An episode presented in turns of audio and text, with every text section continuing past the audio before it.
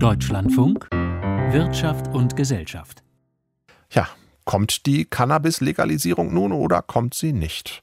Im aktuellen Sondierungspapier der möglichen zukünftigen Ampelkoalitionäre in Berlin, da taucht das Thema jedenfalls nicht auf. Trotzdem scheinen die Chancen für eine Legalisierung momentan vergleichsweise hoch. Das könnte sich auch für den Staat finanziell lohnen. Schon jetzt wird mit nicht berauschenden Hanfprodukten ganz legal viel Geld verdient. In Berlin findet diese Woche denn auch gleich eine ganze Hanfmesse statt. Welches wirtschaftliche Potenzial in einer einer Legalisierung der Droge Hanf steckt. Dazu der Beitrag von Dieter Nürnberger. Am Freitag beginnt in Berlin Deutschlands größte Hanfmesse. Ein Schwerpunkt oder Trend in diesem Jahr heißt Cannabidiol, kurz CBD, welches aus dem weiblichen Hanf gewonnen und beispielsweise als Öl verkauft wird. Es hat eine entkrampfende und entzündungshemmende Wirkung. CBD verursacht keine Rauschwirkung. Für medizinische Zwecke darf es deshalb in Deutschland schon seit ein paar Jahren von Ärzten verschrieben werden. 220 Aussteller werden am kommenden Wochenende ihre Produkte präsentieren präsentieren. Erwartet werden rund 25.000 Besucher. Und da derzeit in den politischen Gesprächen über eine Regierungsbildung auf Bundesebene auch die Frage der Legalisierung des illegalen Sucht- und Rauschmittels Cannabis an Fahrt gewonnen hat, geht es für die Veranstalter auch darum, Argumente zu liefern. Nung Nguyen ist Sprecherin der Hanfmesse.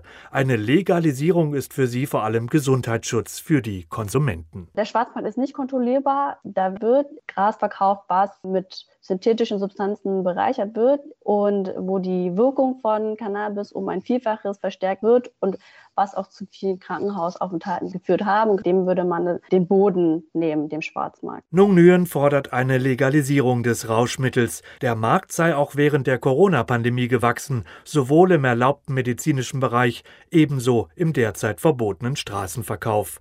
Zahlen dazu sind naturgemäß nur schwierig zu bekommen. Justus Haukapp ist Wettbewerbsökonom an der Heinrich-Heine-Universität in Düsseldorf. Er hat vor rund zwei Jahren einen Cannabisbedarf für Deutschland skizziert und ist auf etwa 250 Tonnen pro Jahr gekommen. Konservativ gerechnet, sagt er. Und er hat ausgerechnet, was die möglichen Vorteile für den Staatshaushalt wären. Ergebnis 2,7 Milliarden Euro seien durch Legalisierung möglich, etwa durch zusätzliche Steuern. Justus Haukapp. Man kann eben Steuern einnehmen, so wie wir das bei anderen Suchtmitteln auch machen, bei Alkohol oder Tabak etwa, kann man dann auch Cannabis besteuern.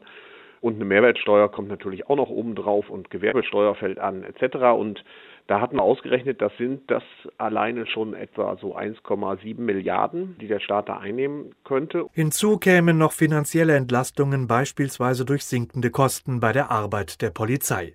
Die Legalisierung ist umstritten. Viele Mediziner verweisen auf bestehende Gesundheitsgefahren durch das Suchtmittel, ebenso auf die Problematik von Marihuana als Einstiegsdroge. Justus Haukapp erwähnt Erfahrungen aus den USA.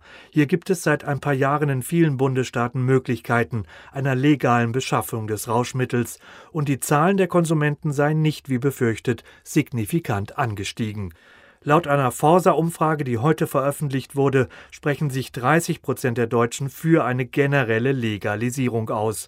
59 Prozent wollen, dass Cannabis nur als Arzneimittel erlaubt sein sollte. Und nur 7 Prozent befürworten weiterhin ein generelles Verbot.